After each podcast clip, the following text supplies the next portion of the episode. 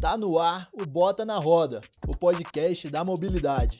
Fala, turma! Estamos aqui diretamente para mais um Bota na Roda, o podcast da mobilidade. E hoje, como sempre, temos um convidado aqui muito especial.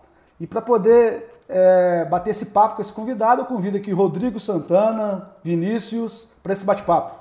Legal, Thiago. Estamos aí novamente para mais um podcast, hein? E hoje recebendo aí, juntamente com o Vinícius, um convidado especialíssimo, que é o nosso Valeriano, né? Atual presidente da Abraliza aí, que está conosco aí hoje. Fala, Thiago. Bom dia, bom dia, Santana. Então, vamos bater um papo super legal com o Valeriano aí. Seja bem-vindo, Valeriano. Muito obrigado, obrigado, Vinícius, obrigado, Thiago, obrigado, Rodrigo. É um grande prazer poder estar com vocês aqui no Bota na Roda. Show de bola, Valeriano. E como é de praxe no nosso podcast, a gente gosta de saber um pouquinho da jornada, da trajetória, para poder inspirar os nossos ouvintes de alguma forma, né? Para entender que, na verdade, às vezes a gente analisa a fotografia atual da posição que a gente exerce hoje dentro da sociedade, dentro das nossas empresas, mas esquece que, na verdade, para chegar ali teve uma trajetória, né, Valeriano?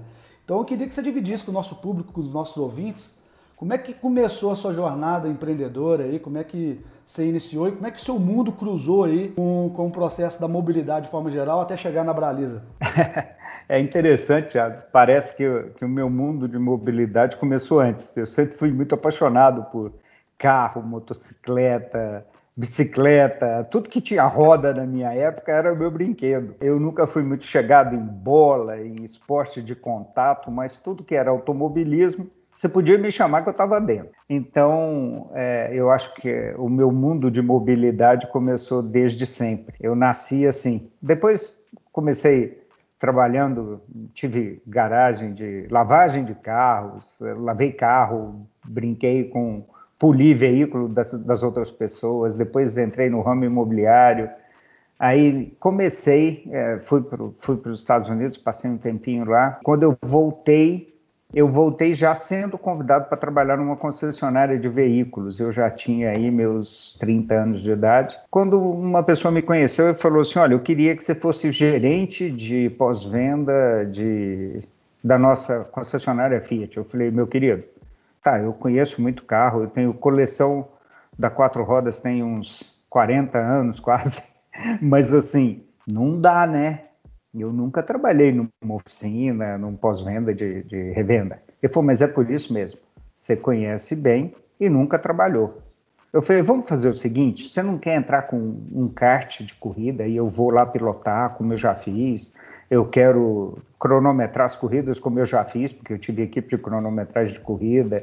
Fiz, andei muito no Brasil com... com, com o automobilismo, né? Inclusive fazendo corridas em outros estados que não Goiás, onde eu moro.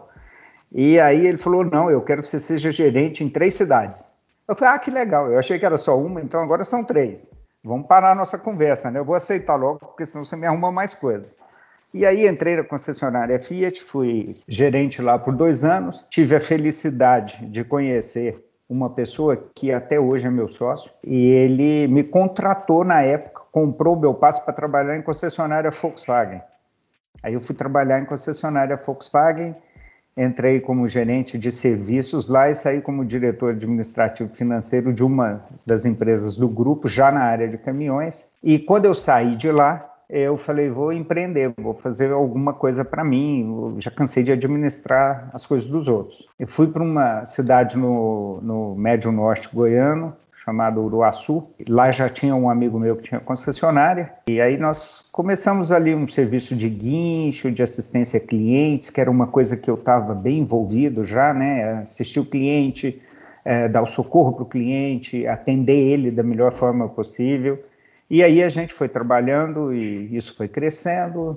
Depois eu comprei umas revendas da, de Moto Kaczynski, montei algumas revendas por lá, até que um dia aprove a Deus fazer com que eu perdesse tudo. Aí perdi tudo, voltei para a cidade de Anápolis como empregado, comecei tudo de novo. Um dia eu sonhei em alugar carro. Eu falei, vou alugar carro.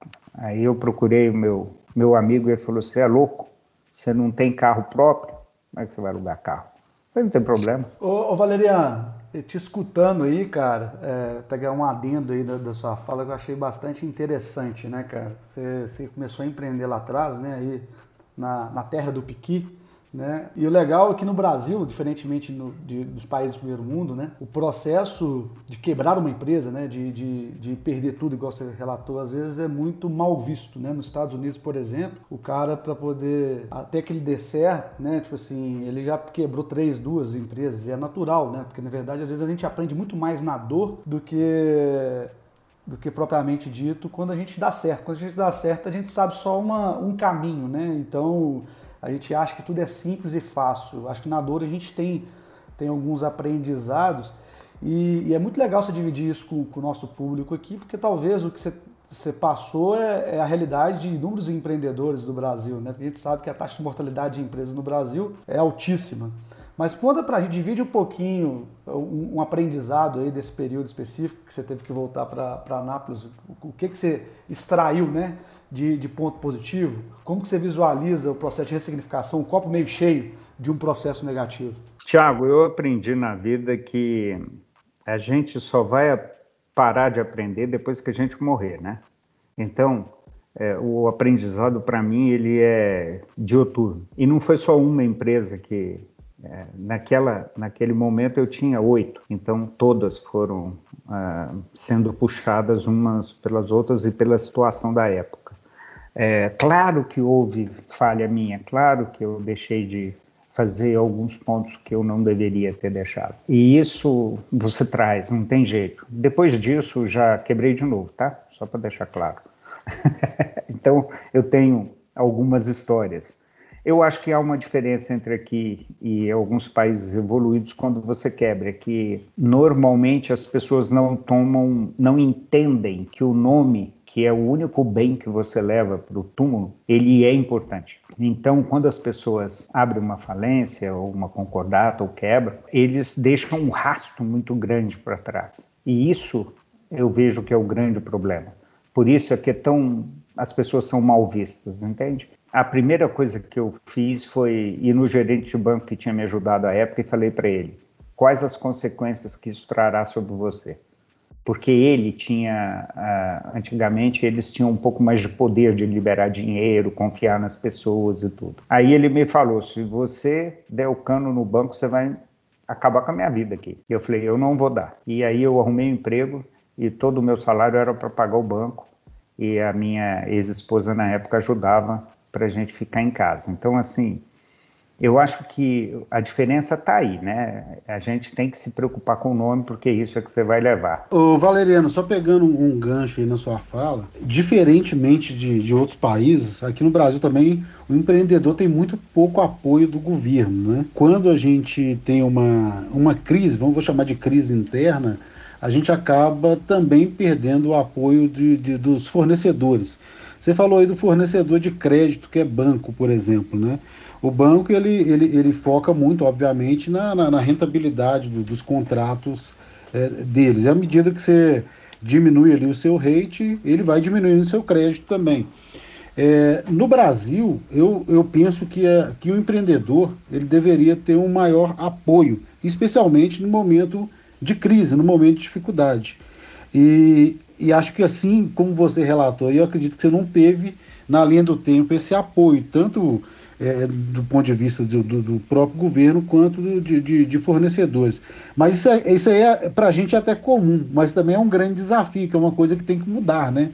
Então eu acho que, que, que a gente precisa despertar o, o olhar, né, de, de forma empresarial para os fornecedores de crédito é, e, e também para o governo, de apoiar a cada dia mais o, o, o empresariado. Afinal de contas, o empresariado, né, o empreendedor que constrói aí, de fato, esse país. Combina com o que você está falando? Você pensa dessa forma também? O nosso sócio majoritário, que é o governo, ele é muito pernicioso para a nossa empresa. Então, esse é um, um problema seríssimo. Você tocou aí no ponto-chave, né?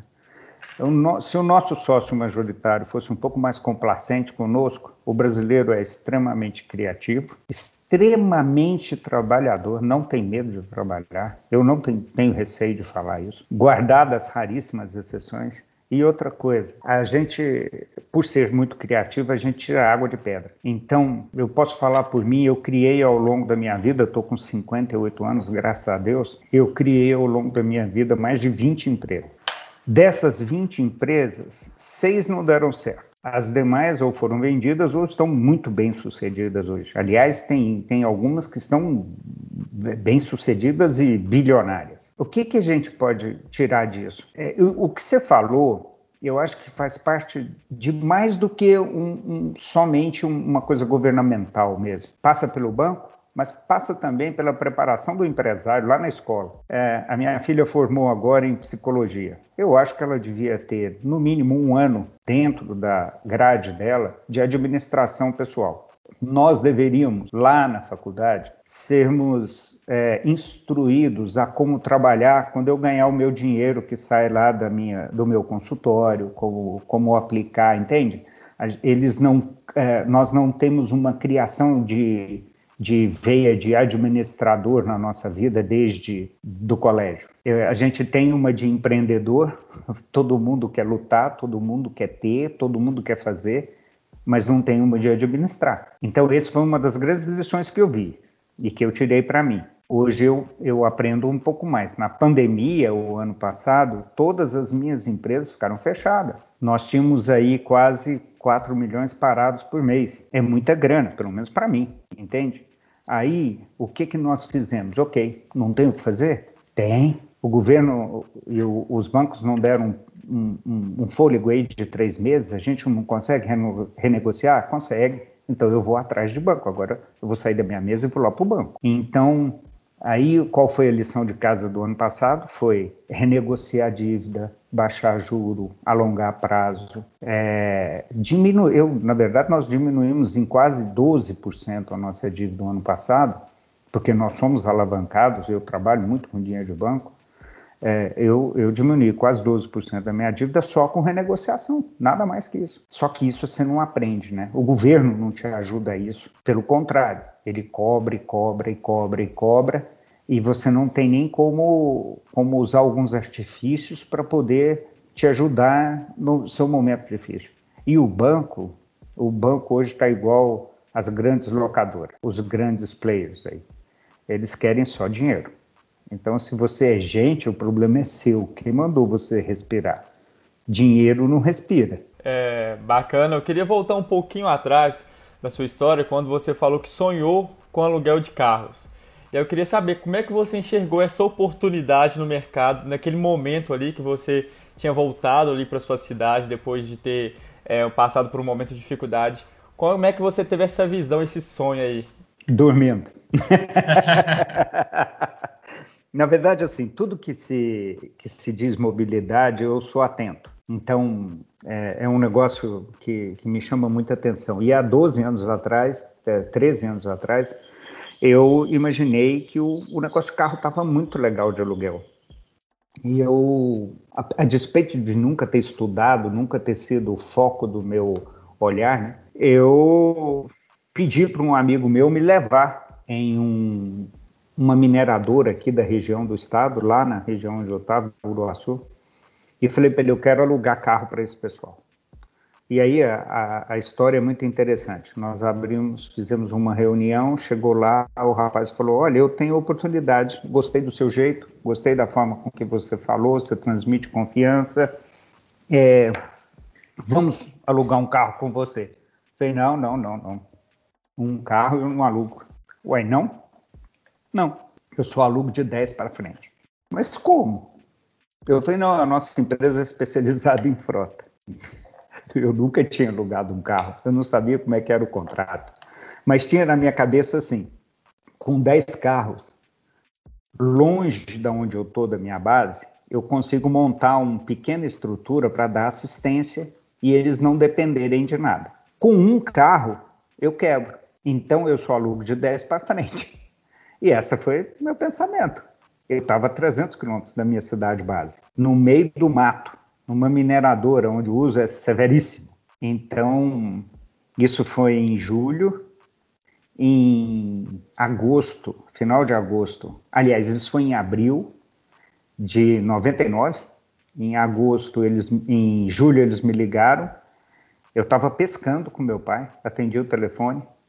E eles falaram assim, olha, nós, o diretor gostou demais de você. Você já veio aqui mais três vezes depois e nós nunca fizemos negócio. E você nunca deixou de vir. Eu queria saber o seguinte, você consegue alugar dois carros para a gente? Eu falei, ah, vamos ver. O que, que vocês querem? E na época eles queriam um Uno. Eu falei, pô, é o carro mais barato que existe. Esse eu acho que eu dou conta. Eu falei, deixa eu ver se eu tenho na minha frota. E, e aí, depois eu converso com vocês. Nesse meio tempo, vinte minutos, liguei na concessionária, tinha dois Unos. O cara do banco, não existe coincidência para mim. Então, existe Jesuscidência. O rapaz do banco estava de frente, o gerente. E ele falou, não, com seu C N P J, seu nome, você avalizando, a gente consegue financiar os dois carros. Aí eu liguei para a menina, aluguei os dois carros por telefone. Só que quando eu saí de lá, na primeira reunião, eu passei numa cidade chamada Goiânia, aqui perto da minha Anápolis, e peguei todos os contratos dentro desses boxes que tinha no aeroporto. Todo o contrato de aluguel, Localiza, tudo que tinha na época. Trouxe, li e fiz um contrato que fosse bom para mim. E na última visita que eu tinha feito à mineradora, eu tinha deixado um contrato meu lá. Já tinha colocado uma logomarca, nunca tinha alugado um carro. Mas eu já tinha um contrato básico. E aí surgiu, uh, Vinícius, uh, aluguel. Aluguei dois, em setembro aluguei uma caminhonete, em dezembro nós tínhamos vinte e oito carros lá. Achei uma pessoa que me avalizou, fomos ao banco, financiamos cem por cento. Eu tinha dez mil reais na conta e tinha um milhão e oitocentos de dívida. Ah, faz parte. Foi assim que começou. Sensacional, Valeriano. Baita história, né, cara? Eu acho que reflete muito é, as características do empreendedor, né? Que é assumir riscos, né? Acreditar no seu potencial, na capacidade de, de, de fazer negócio sem a necessidade necessária de, de ter todo o capital. São, você liga todas as pontas, né? O cliente, fornecedor, que é quem disponibilizou o carro, é, o, o funding, que é o banco, né? Que está financiando o negócio, e, e relacionamentos, né? Que o interessante... O que, que balizou todo o processo é as relações criadas juntamente aos seus primeiros clientes. E conta aqui, cara, como é que começou a relação com a Localiza, com a Abraliza? Onde que o, o caminho de vocês se cruzaram nessa jornada aí? Depois que eu fiquei muito tempo é, alugando veículos para mineradora, nós chegamos a, acho que oitenta e cinco distribuídos no país, ou noventa, que para mim era muito ainda, né? Eles, eles tinham uma necessidade muito grande de veículos do dia a dia. Às vezes ia um fornecedor, precisava de um veículo, tá, tá. Eu falei, eu não tenho esse, essa expertise. Não vai adiantar, o meu negócio é mais é assim, eu tenho aqui minha estrutura e tal, alugo um monte de veículos junto aqui e, e presto assistência para isso. Se eu for por um por um, eu não sei como é que eu vou fazer. E realmente é diferente você administrar a frota do que o seu dia a dia, né? Para ficar mais claro para quem está nos ouvindo. Então, eu falei, eu tenho que procurar um, alguém que sabe do assunto. Aí, novamente, fui a pesquisar e numa pesquisa aí longa que eu fiz, de quase duas horas, eu consegui entender que a Localiza era, à época, a melhor opção como franquia, porque eu já imaginava que a franquia seria a melhor opção para mim naquela época. Aí fui atrás e comprei as, as franquias e três, quatro meses depois eu já estava aberto e alugando o carro no, no diário. Isso foi que ano mais ou menos, Valeriano? Foi dois mil. No ano de dois mil, então, você adquiriu a, as unidades da, da franquia. E divide com o nosso público, talvez o pessoal deve estar perguntando aqui, É, o que, que é a Abraliza, né? O que que, onde, por que, que surgiu a Abraliza? O que, que seria a Abraliza exatamente? Qual que é o papel dela nesse processo aí?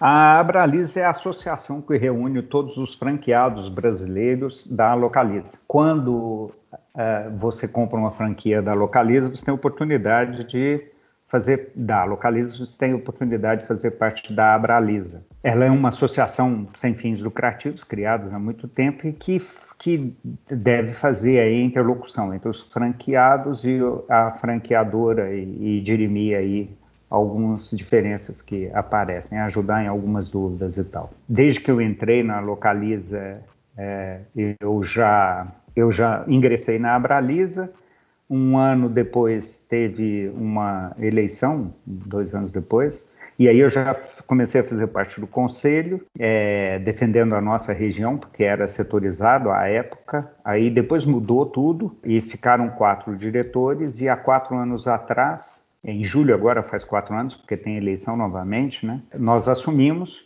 é, eu como diretor-presidente, mais três diretores, que é o vice, o tesoureiro e o secretário.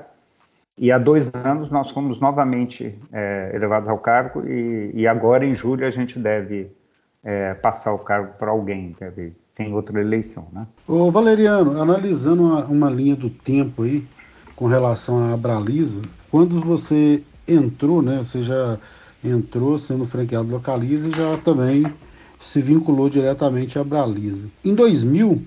quantos franqueados tinha a Abraliza e em dois mil e vinte e um quantos tem? E também queria te, quero te perguntar aí como é que foi o desafio de, de presidir a, a Abraliza por esse período aí. Eu tive a oportunidade de participar da primeira eleição, né, como representante lá é, contábil, né? É, não participei da segunda eleição, é, mas é, como é que você vê aí o, o futuro da, da, das franquias aí para frente aí? A Localiza, há dez anos, doze anos atrás, ela era uma empresa familiar. Essa é a minha visão, quero deixar isso bem claro. Uma empresa familiar onde o, o Salim administrava, o Eugênio era o vice, né? Era, era, os dois ficavam ali. As nossas reuniões eram dirigidas pelo Salim.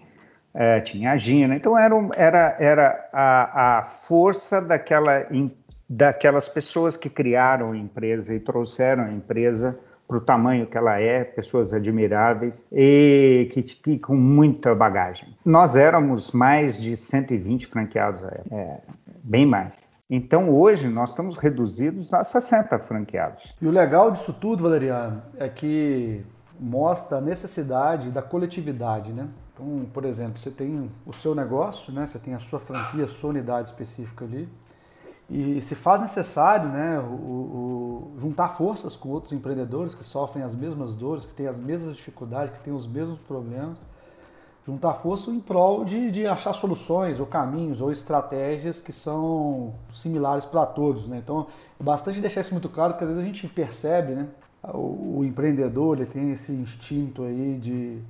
de autossuficiência, de que às vezes ele resolve tudo, ele sabe tudo, né? Então é importante demais participar da coletividade, dessa troca de, de figurinha, de exposição, em prol de atingir um objetivo coletivo. Isso é tudo na vida, né? Não só no empreendedorismo. Então, às vezes, quando você fala de associações, né, assim, de locs, regionais, alguma coisa específica, eu acho que tem muita positividade e a gente percebe que os players de mercado, os empreendedores que que se destacam em relação à maioria, são aqueles que estão ali no dia a dia, trocando figurinha e aprendendo um com o outro, né? Como que você enxerga hoje, talvez, um empreendedor do mercado de mobilidade, né, de iniciar sua jornada do zero, né, com a sua própria bandeira, né, sem, sem transferência de know-how, né, porque franquia é um processo de transferência de know-how, né? Você traz a marca, mas você transfere know-how. Hoje você enxerga que é algo positivo para quem inicia uma jornada num setor específico, se associar a uma bandeira específica da Localiza ou de qualquer outra operadora de, de, de locadora no mercado? Como que você visualiza passando por toda essa trajetória, né, por toda a sua jornada empreendendo? E como é que você visualiza? Quais são os pontos positivos ou, ou talvez os pontos negativos da, dessa situação específica? Se a gente pegar um mercado de mobilidade... É, e você pegar percentualmente falando a quantidade de veículos alugados no Brasil e no resto do mundo, em países de primeiro mundo, você vai ver que nós ainda estamos muito aquém, né? O, o mercado brasileiro ainda tem muito a ser explorado. E como eu vejo o mercado da mobilidade, eu vejo ele que tem lugar para grandes players, com, com franquias e tudo mais, e vejo também que tem mini-mercados, é, tem mercados localizados, onde... se você tiver aí um, um, um, um proprietário com trinta, quarenta veículos, ele vai conseguir atingir com as peculiaridades da sua região, aquela região, e vai conseguir ganhar um pouco de dinheiro, inclusive alugando mais, mais de, de forma melhor o veículo financeiramente falando. Eu, eu creio muito nisso. Acho que esses veículos por assinatura, a despeito de todas as marcas estarem entrando, né, sem exceção, É, não creio que é o principal foco deles. Eles estão simplesmente mordendo um pedaço pela, pela é, as negociações entre quem compra muito e fabrica são muito complicadas, né? Qualquer percentual é, já é bom para quem compra muito e já é ruim para quem fabrica. Então há, há uma há uma briga muito grande aí. E seis, sete por cento, talvez um pouco mais, do mercado brasileiro de veículos novos, quem compra anualmente são os grandes players. Aliás, mais, né? seis, sete por cento é só a Localiza. É, então, se você pensar dessa forma, você vai ver que eles têm que entrar mesmo, os fabricantes têm que entrar, né, no segmento e, e buscar o pedaço deles. Agora, eu, eu vejo mercado monstruoso ainda para locação de veículos no Brasil, acho que é uma tendência. Acho que o veículo por assinatura é uma tendência, não só para Uber e, e, e tal, porque eles também vão querer comprar veículos assim, pelo preço. A Renault agora está alugando o Kwid, uh, alugou para um amigo meu aqui a, a mil e trinta reais, com dois mil quilômetros, quer dizer, é um valor irrisório. Os pequenos, uh, se não conseguirem entender o seu mercado e tentar trabalhar no mercado, a tendência é sair do mercado, e se não for esperto, com dívida. Agora, aqueles que trabalham bem, que entendem que eles têm que ganhar, que são pequenos, mas têm que ganhar por locação, porque eles não vão ganhar em escala. É um, é um, é um trabalho onde você, para você colocar hoje dez veículos um ponto zero na frota, você tem que pôr seiscentos mil reais. Então, demanda muita grana, né? Não é um negócio onde você abre um mercadinho e com trinta mil reais, você consegue montar um estoque. E você consegue substituir esse estoque todos os dias, se você quiser. É, se você vender os trinta mil, no outro dia o caminhão para lá na porta e, e a gente não consegue pôr uma cestinha debaixo do braço e sair comprando o carro. Você pode até ter dinheiro para comprar, eu quero ver receber, né? Ô Valeriano, mas é, foi legal você ter falado aí num, num ponto específico que ainda... é um mercado de oportunidade que tem muito espaço para crescimento e dá para explorar muito ainda. E pelo que eu entendi da sua fala, você, você aconselharia quem tem o interesse de empreender nesse segmento, que empreenda, né? É, mas também eu, eu, eu penso que o atendimento, é, ele, é um, ele é essencial nesse segmento, né? Quando você faz um atendimento de qualidade, você faz uma entrega de valor, você acaba fidelizando o seu cliente, né? E as empresas que estão atendendo em grande escala têm essa dificuldade.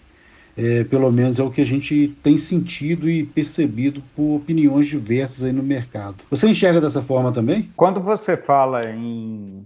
A minha, a minha forma de enxergar é assim. Quando você fala em aluguel de frota, você pode até falar num relacionamento que possa fidelizar, porque tem, tem vários fatores envolvidos. No dia a dia, naquele que vai no seu balcão ali e desceu do aeroporto, pegou o seu carro, foi embora e voltou e tal, papapá. Eu não vejo essa fidelização tão forte, até porque senão a Localiza teria menos clientes, a Movida teria menos clientes, a Unida teria menos clientes, porque não vá me falar que você desce um avião aonde... eventualmente, né? Antigamente era assim, você pega uma fila, pega um carro que a pessoa não vai lá te entregar, você não sabe nem como é que está o carro, você só pega a chave, vai lá, pega o veículo e sai, eventualmente. Eu peguei um carro numa dessas grandes, um dia no aeroporto, liguei o veículo, saí do, do, do portão, o carro pifou comigo na rua. Eu estava na porta da agência. Eu estou contando uma história minha, não estou importando de ninguém. Aí o que, que aconteceu? Eu desci do carro, tranquei e fui lá. doze passos. Olha, o carro pifou ali. Não, o senhor tem que ligar no zero oitocentos. Não, já saiu aqui da agência, o senhor liga no zero oitocentos. E aí eu levei quatro horas para ser atendido na porta daquela agência. Então, isso é fidelizar? Eu acho que é, é complicado quando você fala fidelizar trezentos e vinte é, mil, é, é, veículos ou uma gama de quatro milhões de clientes, três milhões de clientes. É, por isso é que eu falo na micro-região, por isso é que eu falo nos pequenos, atendendo naqueles locais um pouco mais distantes. Eu posso estar errado, tá? Mas se eu fosse um grande player, eu ia apostar muito nas pequenas franquias, com valor de royalty e, e tudo muito mais em conta, para que eles levassem o meu nome para lá, para que a fidelização viesse da ponta da folha para a raiz da árvore. Porque aí eu acho que dá certo, entende? O tronco não consegue fidelizar, mas a raiz consegue, mas a, a folha lá consegue fidelizar. Ela consegue trazer os nutrientes necessários para esse caule, para essa raiz. Essa é a minha opinião. Se é que eu fui, se eu consegui ser entendido. Você foi extremamente claro, Valeriano. E a gente vai chegando ao final do nosso podcast aqui. Queria agradecer aos nossos ouvintes, mas antes disso nós vamos fazer o nosso ping-pong. Manda bala aí, Vinícius. Vamos lá para o nosso ping-pong. Eu queria saber de você, Valeriano, quem te influenciou? Jesus Cristo. Qual livro você está lendo neste momento? A Bíblia Sagrada. Uma fonte de informação? Ah, Vinícius, aí é tudo. Tudo que, que aparece eu leio, independe do assunto. Eu acho que nós não, o nosso H D não enche. O que você não abre mão? Honestidade. O que você odeia fazer? Trabalhar. Uma ferramenta de trabalho? Uma ferramenta? Acho que é a cabeça da gente, o conhecimento que a gente tem. Na sua jornada, qual foi o seu maior aprendizado? Depender. Maravilha. Tem muita coisa que você não consegue fazer e que você depende de outros. E isso é difícil para quem é ativo como eu. Mas eu tive que aprender a depender. Maravilha, Valeriano. Muito obrigado pela sua participação. Que episódio bacana esse de hoje. Obrigado por compartilhar a sua história. Obrigado aí, Thiago. Obrigado aí, Rodrigo. E até um próximo momento. Sinto-me honrado. Muito obrigado a vocês três. E estou à disposição. Grande abraço, turma. Até o próximo episódio.